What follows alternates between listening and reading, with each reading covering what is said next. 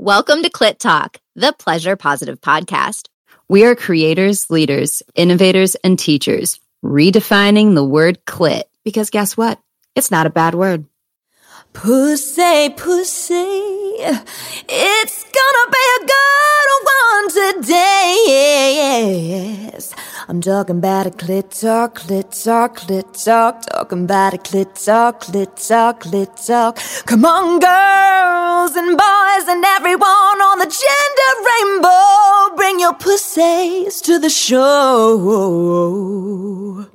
This episode is brought to you by Let's Get Checked and For Your Wellness.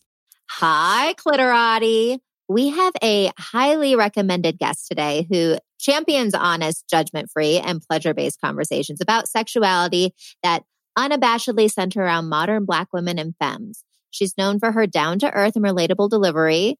She slays stereotypes and misinfor- misinformation surrounding female sexuality and womanhood, all while holding space for women and femmes to unapologetically live their best sexual lives. Why is she on ClitTalk? Um, obviously.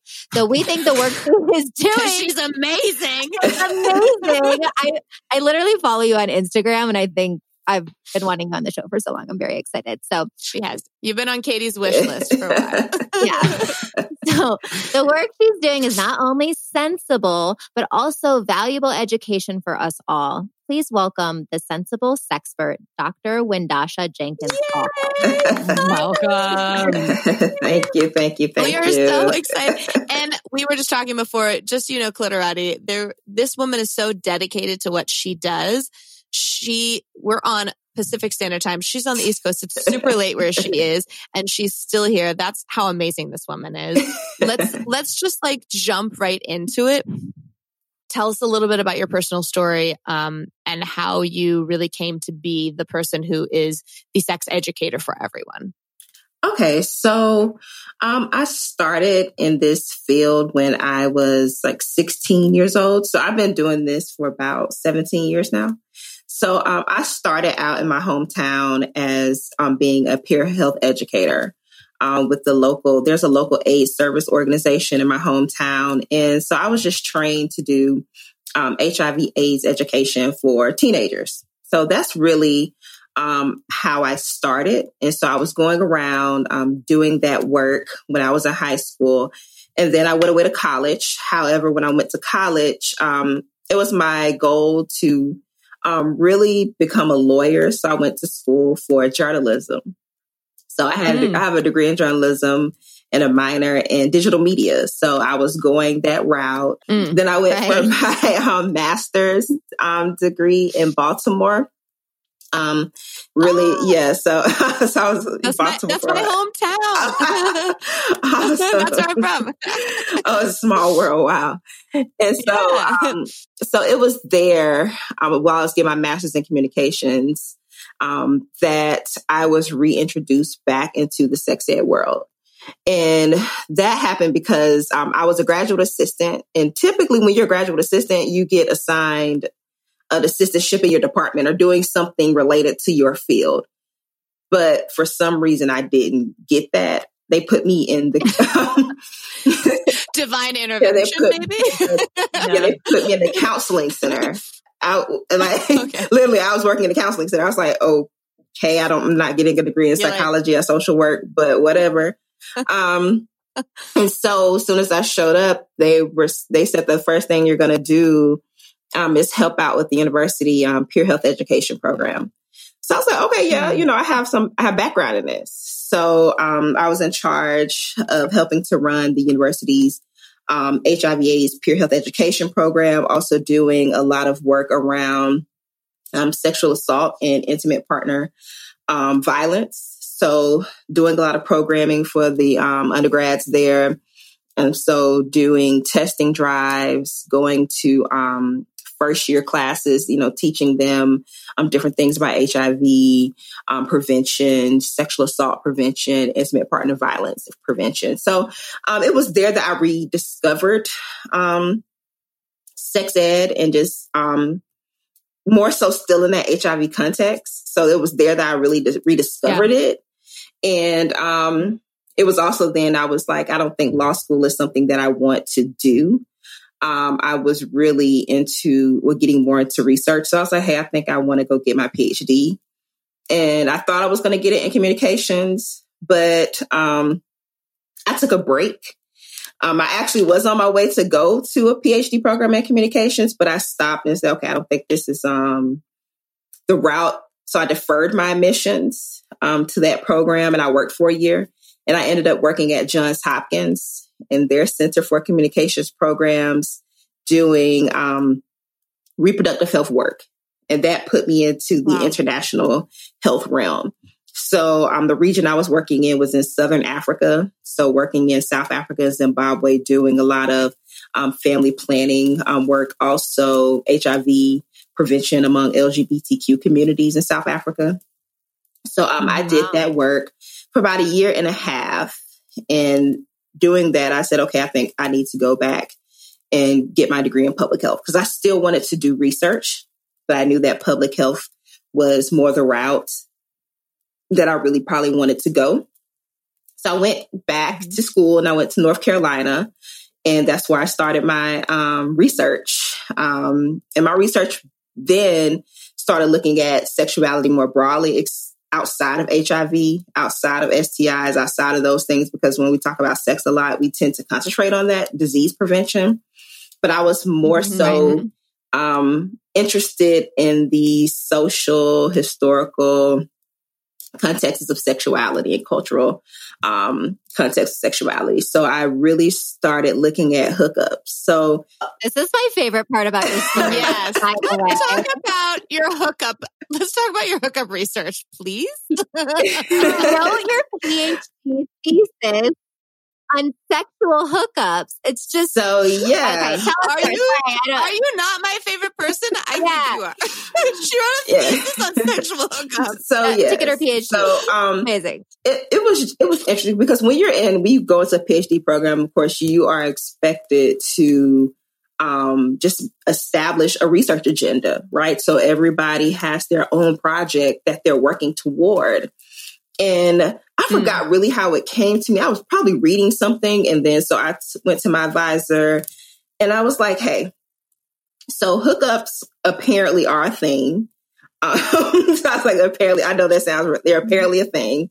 Um, Wait, were they not a thing for you? Well, um, when, when I was an undergrad, it, we really didn't call it a hookup. So that, so that was the thing that really, um, got me interested in it because when I was reading, okay. yeah, when sense. I was reading about hookups and I was n- noticing the demographics, um, it was predominantly, um, research was conducted predominantly on um, white campuses. But then I, you know, I went to a predominantly white university. I went to University of Central Florida, but then I went and got my master's at Morgan State, which is a HBCU, um, historically black mm-hmm. college university. And the sexual dynamics on those campuses were totally different.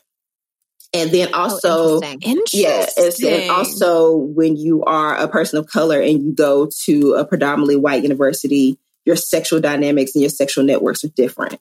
So when we think of this whole wow. concept of hooking up, is not something that um, is universal, right? And then people who participate in hookups don't do it for the same reasons, right? Also, they don't have the same language around what it means to hook up. So um, that's when I was really starting to dwell um, a lot more into okay, what is this? How are we defining hookups? Like, what is this hookup culture supposed to be? What are the um, mm. definitions around it? So, what is um, what separates a hookup from dating, from anything else? And so that's what I really um, like. I dwelled into that, and I was particularly looking at Black college women um, considering that um, at the time there still are like one of the fastest growing um, populations on college campuses across the U.S. However, when we look at hookups and we think, okay, you have college students going on campus they're exploring their sexuality, which is what we tend to do when we get out, out of our parents' house, right? We're free. We don't have those curfews. We don't have all of those things. But what happens if you get on a college campus and that's something you want to do? And you're facing a gender ratio disparity. So if there's more, if you're a straight, um, a straight woman, a straight femme, however you choose to identify, what does that mean? We're on a college mm-hmm. campus and you are part of that majority, right? So how does that change your sexual network, right? What yeah. if you yeah. um, decide that, hey, I kind of want to be in a monogamous relationship, but because I'm in that majority, what does that do to my sexual network? Do I have to participate in this hookup culture because I want to have a sexual partner? And this is the only way I can. So it was, it was mm. a lot of, mm. um, a lot of different things. And so also looking at the desirability of being a black woman on a college campus. If you are going to predominantly white university, what does that mean for you?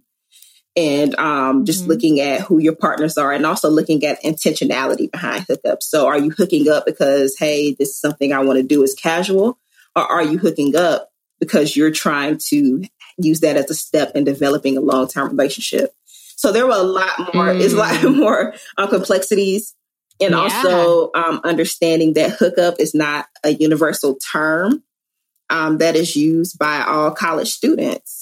Um, not the like wow. so the way we were painting it in the literature is that oh yeah, students know what hookups mean, but there was so much. There was just so many different terms that were used.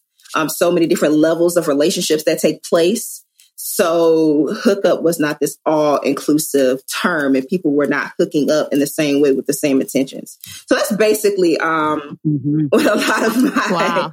um, research yeah. was around.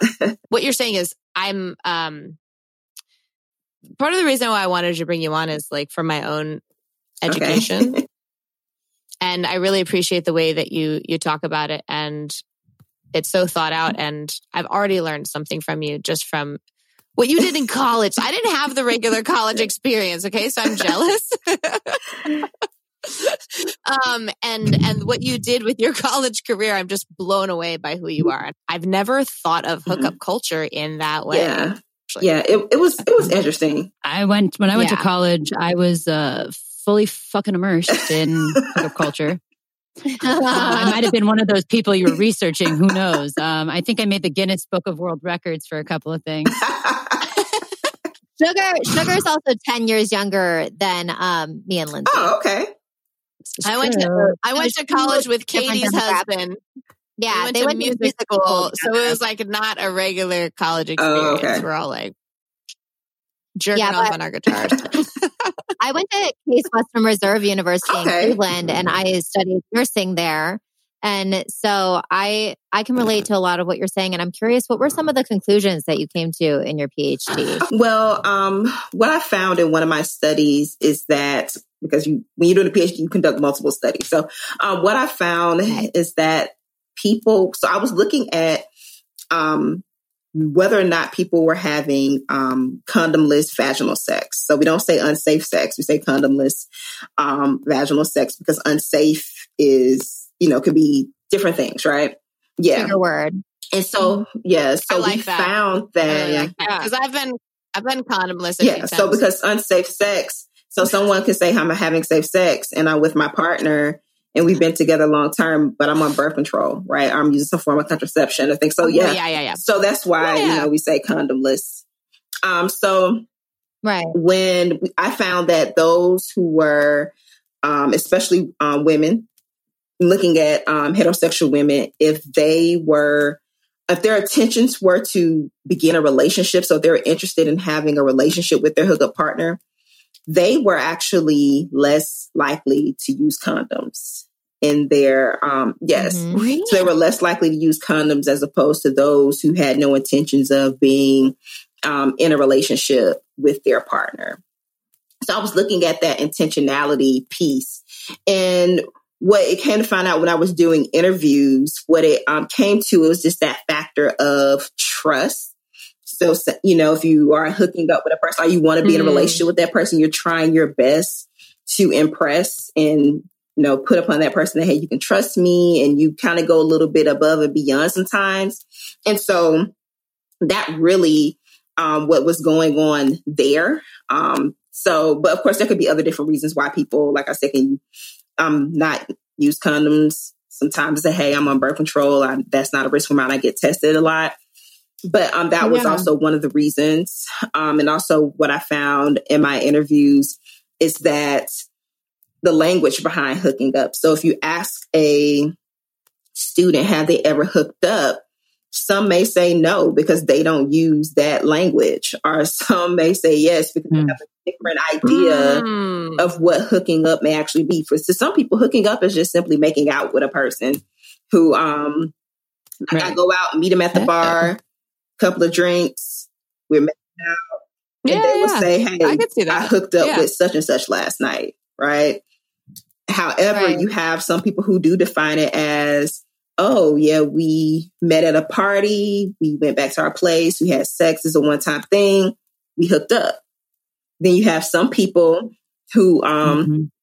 are in what they call, how to put it, they're talking. So there's like different levels of these things. So um, I don't know if you like dirty talking is hooking no, like actually, you have people who are in these um, pseudo relationships where um, oh. they're not quite um, exclusive or they're not quite monogamous, but they are quote unquote talking, mm-hmm. getting to know each other. Talking. That's what they call it talking. And, uh, yeah. That's mm-hmm. what I grew up with in middle yeah. school and high school. It would be like, so, I'm talking yeah. to so and so. That was a saying we Me used. Yes. I'm talking to. So, mm-hmm. and those relationships can also um, sometimes include sex, sometimes they don't.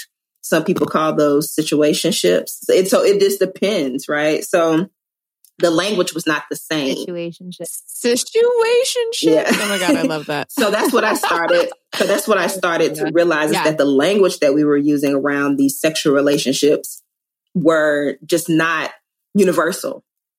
And so that's where mm. we were mm. running into um, some of the problems is that everybody's not defining hookups the same way and then speaking to yeah that's yeah. And then speaking to um, black women they were less likely to engage in hookup culture.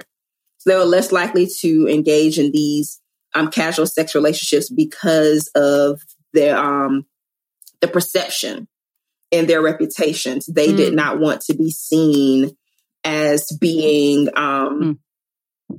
you know loose or whatever promiscuous around campus because they felt like once mm-hmm. that was attached to them, if they did want to start or establish a monogamous relationship in their later college years, that that reputation would follow them on through their college career.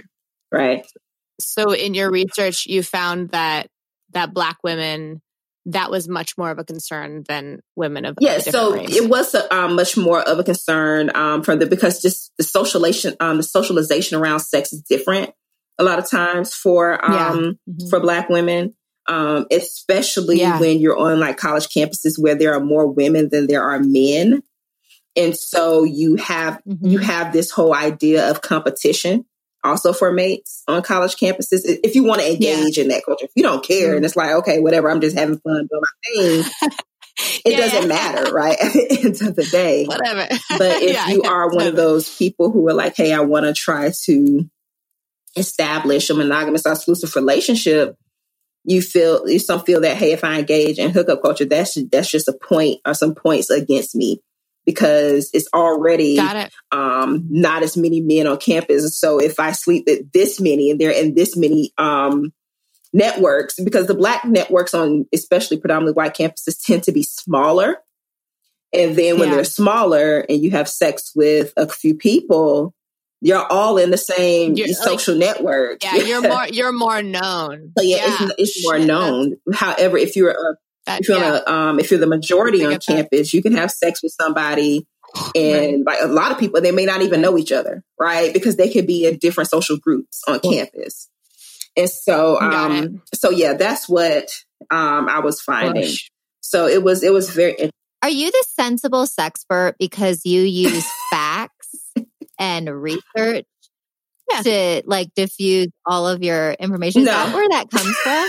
that way, no. okay. And it's like, did I figure it out?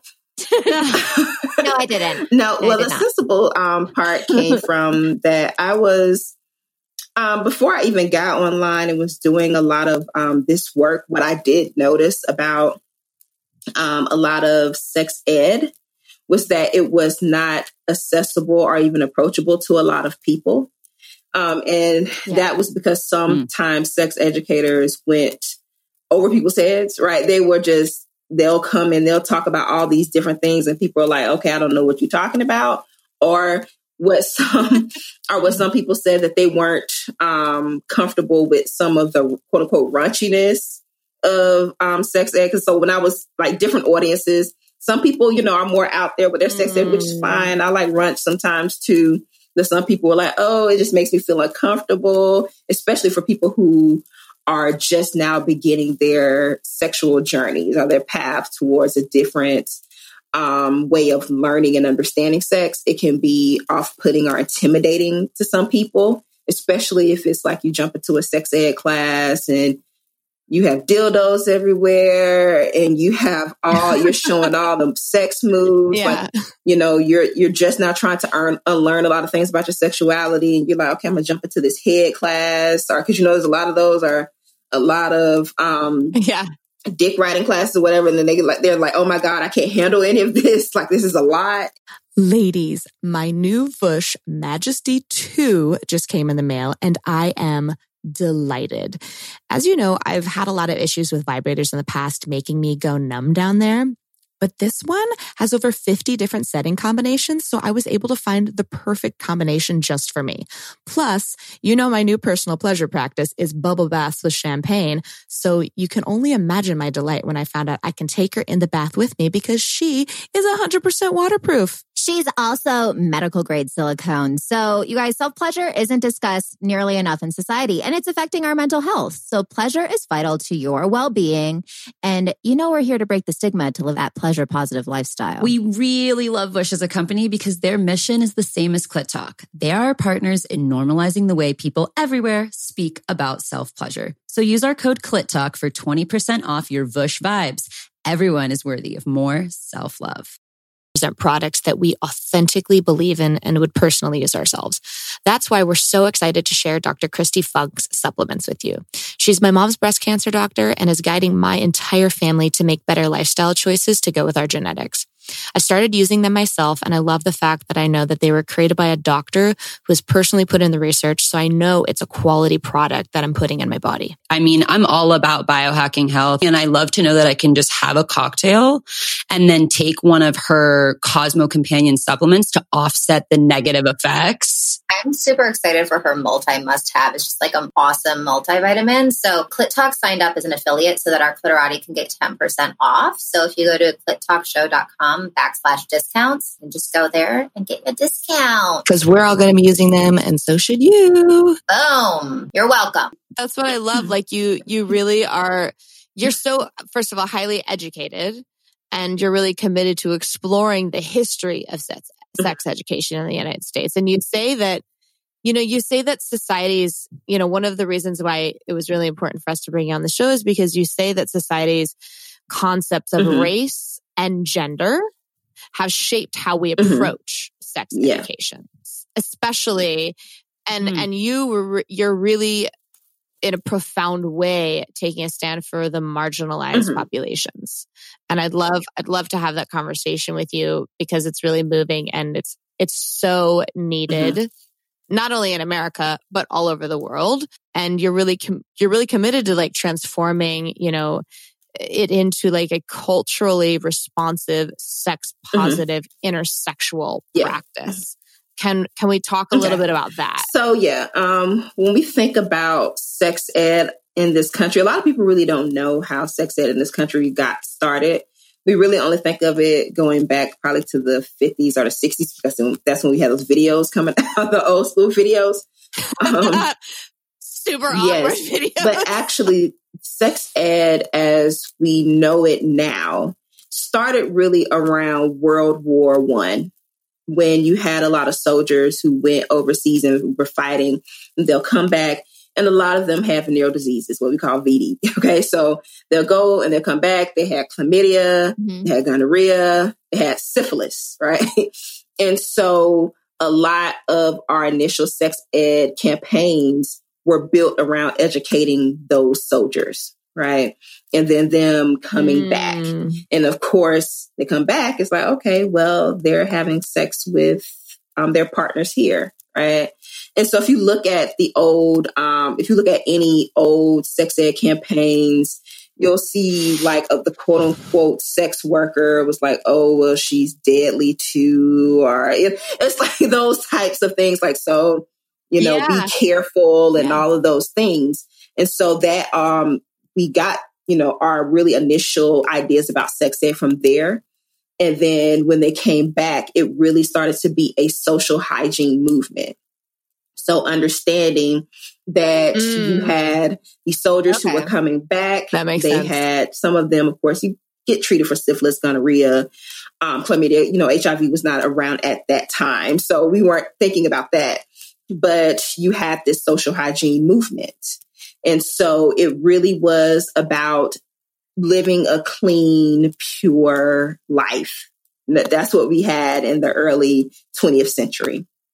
And so that's when we had these mm-hmm. campaigns that really started around, you know, really around VD at the time, which is a very old term. I, I know some people like, what the hell is VD? I've been asked that, like, like we don't, we don't use it anymore, right? You just don't use it anymore. Some of, it's wait, what? It's yes, diseases, right? but we do not. Yeah, yeah. I think like I've heard that I'm in like, song before. Right? Yeah, but I'm just saying we don't we don't use it anymore. So it's not something that you know. I would never say, yeah. "Oh, you yeah. have." Like you go to the clinic and they'll say, "Oh, you have VD," and you know people would know that. Yeah, right. They'd be like, "I yeah." What? Back then, they knew. They like, yeah. Wait, but but I've been told I'm not even allowed to say STD anymore. It's STI. So yeah. So there's this. Okay. so so quick to that. Um, I, will just start on say STD. The reason why we don't say STD anymore because STD, so sexually transmitted disease, means that you are in a disease state, right? So that means that oh, you are showing it. the physical manifestations of having um, chlamydia, or gonorrhea, or syphilis, or HIV. So that means if you have chlamydia, gonorrhea, you may have that, you know, the discharge, the itch, um, syphilis, you're probably seeing those um, the sores or those rashes, HIV. You're having those acute symptoms, right? However, the reason why we stop using that is because a lot of times when you have chlamydia or when you acquire chlamydia and gonorrhea, it's asymptomatic. You're not showing any symptoms. So you're not in a disease state. So you right. have the infection. So you have a sexually transmitted infection. And so we want people to continually go get tested because you can have chlamydia, gonorrhea, um, syphilis. Well, eventually with syphilis, you're going to show signs of symptoms if you're really paying attention, um, even HIV. But when you initially get those um, infections, you don't have any symptoms, right? So people would not go and get tested or they won't go to their doctors because they're like, I'm fine. I'm not itching. I don't have a discharge. I don't have any sores or whatnot. So they would not go get tested. So that's why the language shifted from STD to STI. Got it. That, yeah, that that's, sense. but we still that use them interchangeably. So, mm-hmm. so I mm-hmm. wouldn't get caught up on that. but okay. no, no problem. Sorry to sidetrack you. But um, but back when we were talking really about this like social a social hygiene movement and this idea of being pure and clean and if you were an upstanding individual and you did not have sex until you got married, you would not be acquiring any of these um, diseases or these infections. So you wouldn't be acquiring, acquiring chlamydia, gonorrhea, or syphilis because the goal then was you go, you grow up, you get married to your high school sweetheart because a lot most people weren't going to college even in the 50s, but your high school sweetheart, you have your 2.5 kids and you sell off into the sunset. And VD was something that was only for sex workers, right? That was something that only people who mm. were promiscuous um, that was something only like what I know is kind of old language, but um, I don't know if y'all are familiar with the book "The Color Purple." Yeah, of um, course. Um, but it's a joke about you know having the nasty woman's disease, right? So yeah, so if you were out there being nasty, you got an mm-hmm. STI. That's what you did, right? I guess. Yeah. I guess. I yeah, guess at some point we are all nasty. I'm. I'm not. Oh, good for you.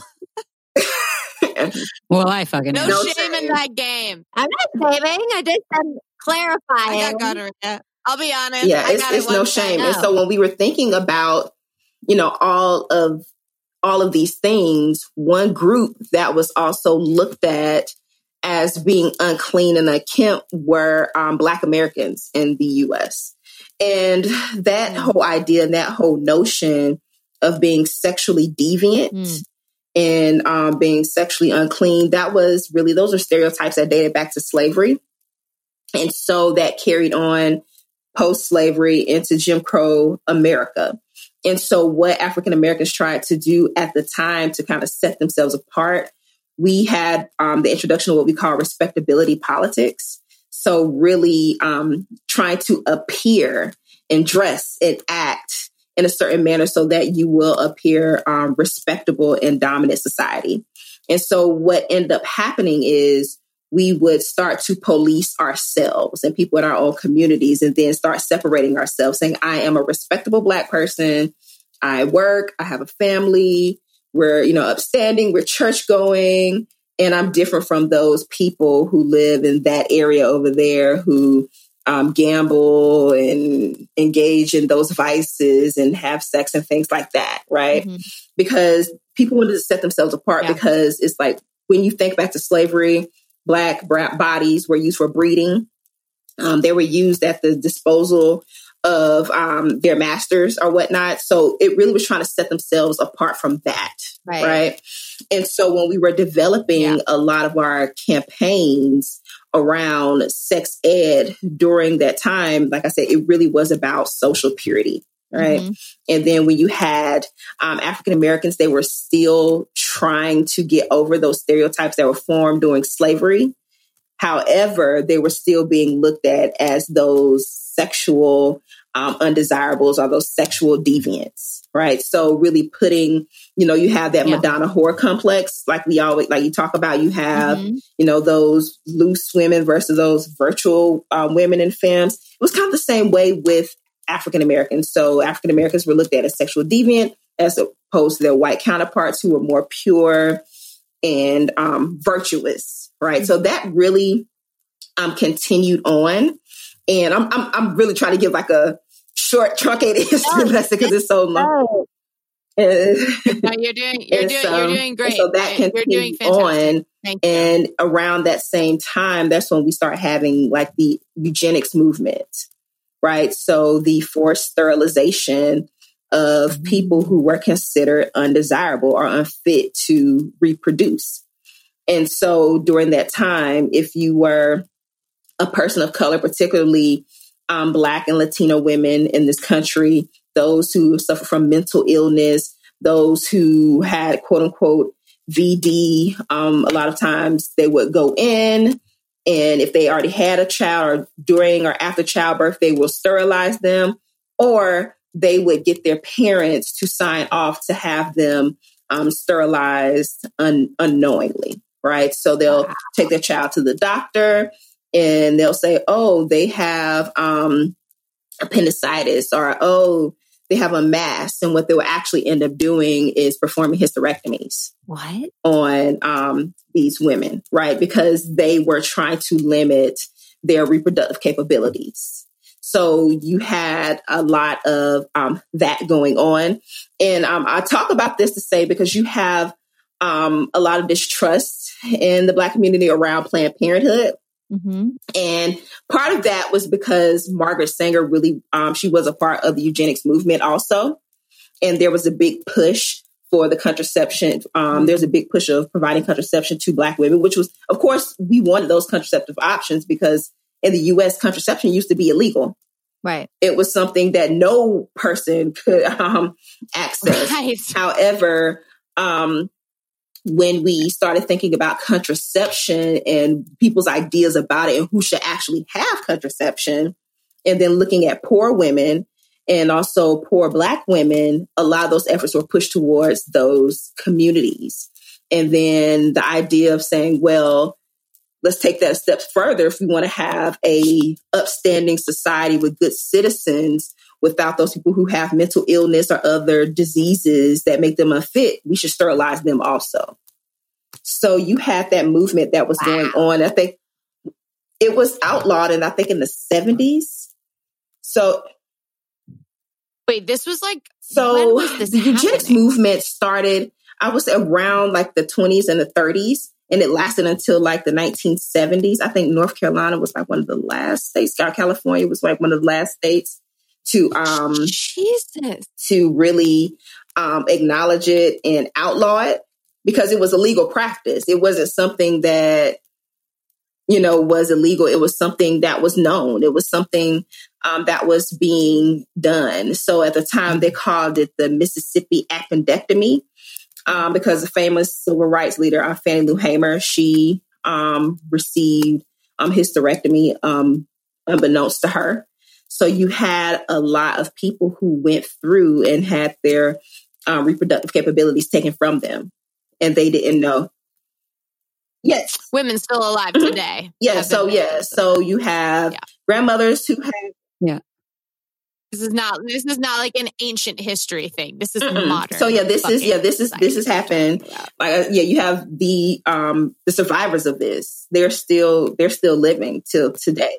And a lot of them did not find out yeah. until they tried to um, have another child. So especially if you're like a teenage mother and, and you were poor and you were a black mother, during that time you could have gotten um, a hysterectomy. So they didn't know until they okay they tried to have another child and they could not and they didn't understand why or some who could not ever have kids and didn't understand why until they went to the doctor and they realized you don't have a uterus that's why you cannot have a child because they removed those um, reproductive organs.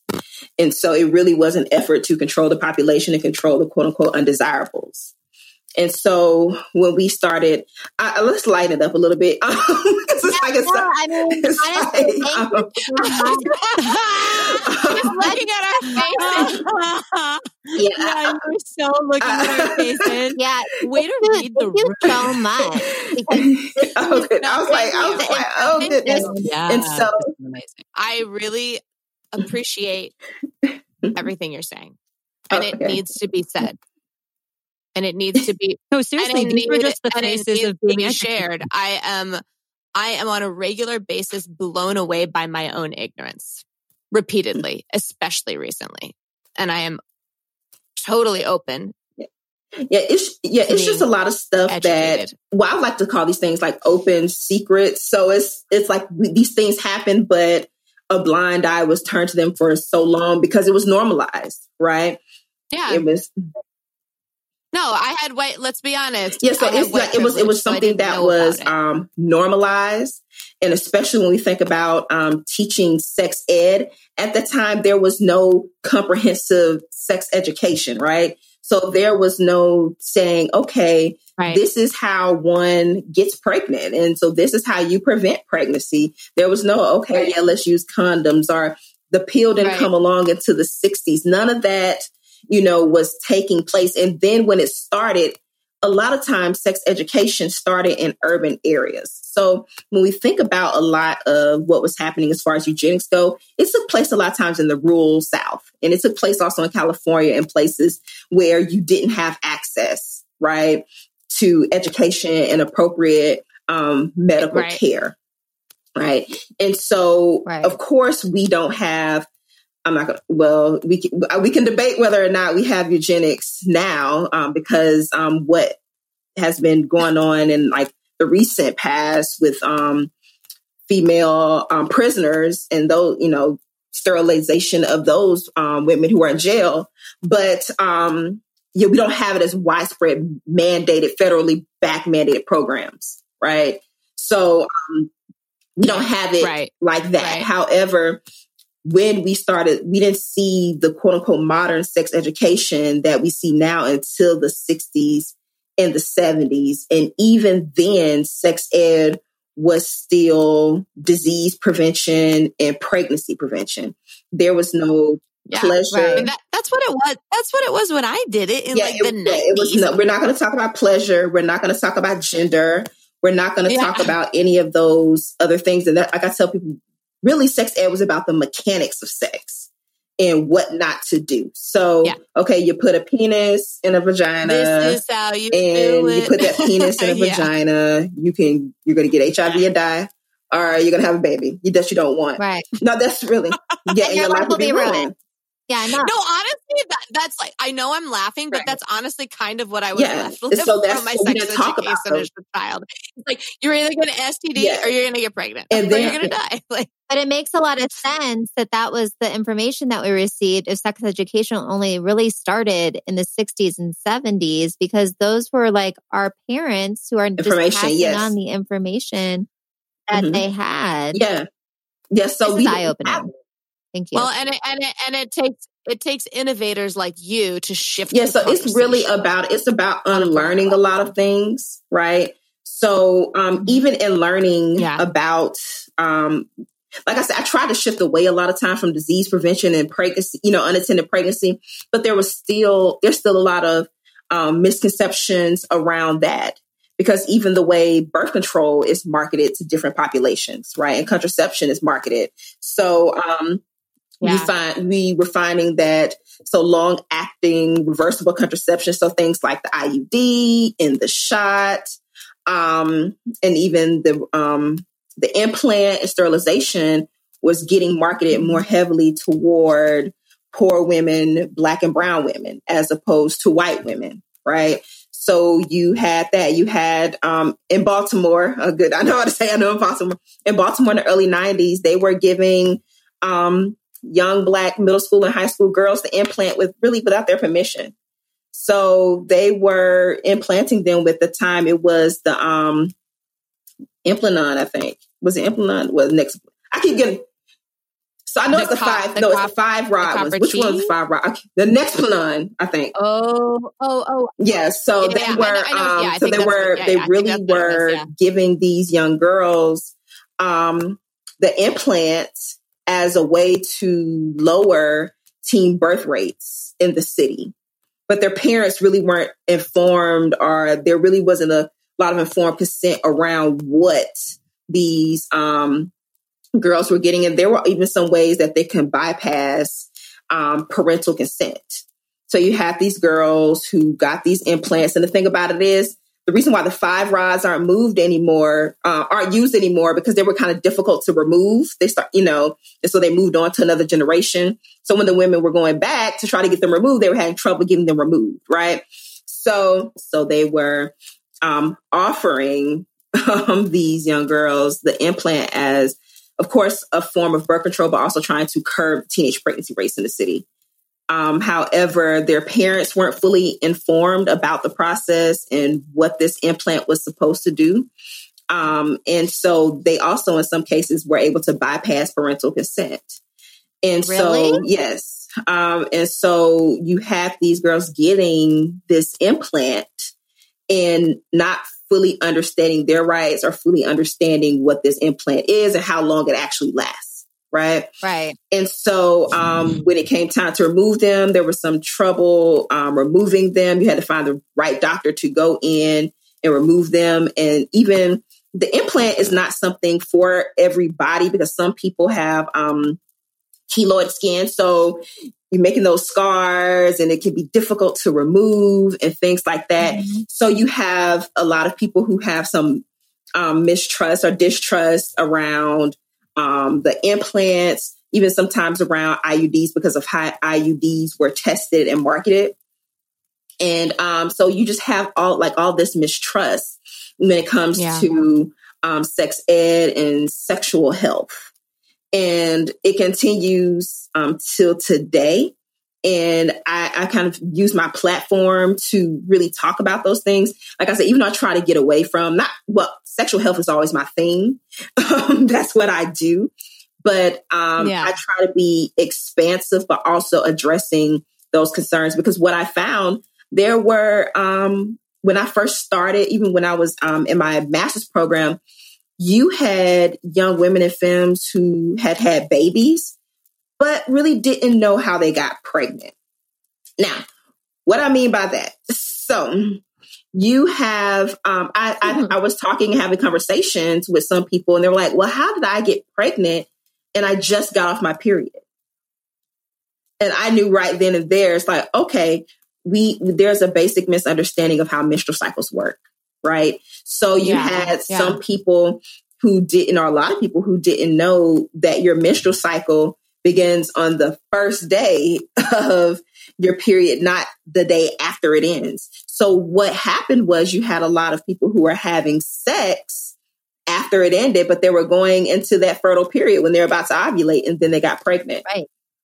And yeah, you're like super ready to ovulate. Yeah, but but that was a common misunderstanding. I've heard mm. that so many times. I was like, oh, okay. So we have to take it back to the basics. Even though we are adults, a lot of times adults don't know these things because we didn't have the opportunity to really ask yeah questions or just basic questions. I remember a young gentleman saying, "Oh yeah, when a girl is giving you head, don't let her swallow anything because you can get her pregnant. I was like, okay, well, we have a fundamental under, uh, misunderstanding.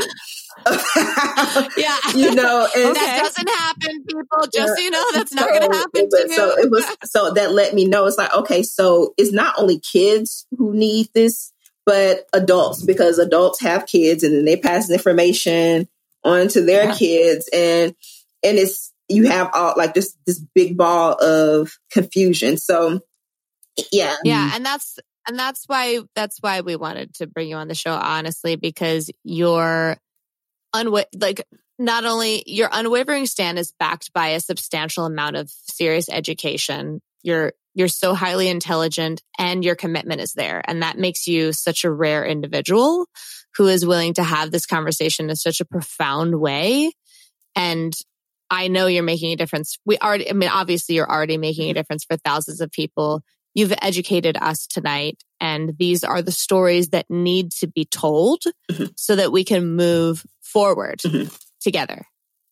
And yeah, it's and great. You're, and you are such a leader in this conversation and you're such an incredible human being and just mm thank you for mm-hmm. everything that you're doing. Like honestly, from the bottom of our mm-hmm. hearts, honestly. Mm-hmm. We have a, a CLIT acronym that we're pushing right now okay. in redefining the word CLIT, and it's creators, leaders, innovators, and teachers. And you are all four of those. Oh, things. thank you. You're all thank of them. You. So thank you for being. You're all four. I like that acronym. Yeah. yeah. I'm not. I'm never good with acronyms. I'm like, how did they come up with that? that was sugar. Actually, it came to sugar to dream. it came to me. It just came to me. No pun intended. And and instead of saying like, "Oh, what's up, badass bitch," we should say, "What's up, badass clit." What's up, clits? Because you're a creator, leader, innovator, and teacher. That like, is, since when was clit a bad word? It is not. It's not a bad word, and so yeah, that's one thing a lot of people don't understand about the clit either. So it's a lot of education yeah. or how big it is. That's one thing that we don't talk about how big the clit actually is. So, which is pretty big. So, yeah. It is. we, believe, we believe in big clits here at Clit Talk. um, but, but, but really, really and truly, this is one of the most profound episodes we've ever done, honestly. Your, the knowledge that you've brought, the um, transparency that you've brought, the dedication and the transformation that you've brought to this conversation does not go unnoticed. You are an incredible human being. We commend you and anything we can do to ever support you in this conversation. We are your allies and your partners. And we really thank you for taking your time to be with us here tonight, even three hours later for your time. It's like the middle of the night for you. Like that's just, that's just who you are as a person. So no problem. You. No problem. It was fun. It was fun. Good. um, and for our listeners who are listening who are now also in love with you, what is the best way for them to get in touch with you? How can they support you? How can they be in this conversation okay. with you? So um, they can always follow me on Instagram um, at the Sensible Sexpert. Um, I post things, you know, there, of course, in the year I'm trying to plan for 2021. So trying to do that stuff also, but um, also can reach out to me um, on my website, thesensiblesexpert.com. Um, next year, I will actually be um, launching a podcast. So I might have you all on, which would be great. Um, yeah. so yes, um, sensible sex with Dr. Wendasha. So I'll be launching um, that, and it's going to be um, topics of every kind. Um, so it's not just sexual health. So it's going to be we're going to be expansive. So I have a list of um, topics that my um, my audience they want to delve into. So yes. Well, we can tell it. We can tell you about the time that Katie got pregnant at a sex party. That's oh, my, like that's okay. everyone's. Well, that, that is an interesting story. Okay. Uh, what? Wow.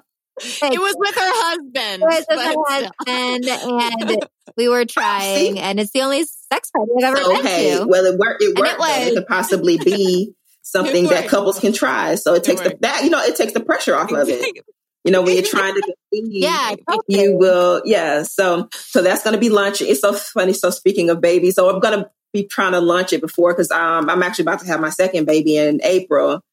So, oh, yeah. congratulations. so yeah, I'll per, so I'm five months. So yeah, so I'm trying to do all this work. Well, well anything, well, anything we can do to support you in your podcast. Obviously, we love podcasts here at Clit Talk. Um, and we love you and we just really appreciate it. Clitorati, please help support this woman in, in her dedication and the difference she's making in this world because she is a creator, le- leader, innovator, and a teacher. And um, with that, Clitorati, we are going to see you next Tuesday. Bye bye. Bye bye. Thanks so much for listening to this episode of Clit Talk. Be sure to visit clittalkshow.com to join the conversation, access the show notes, and discover our fantastic bonus content. Also, be sure to follow us on Instagram at Clit Talk Show for your clit fix in between episodes.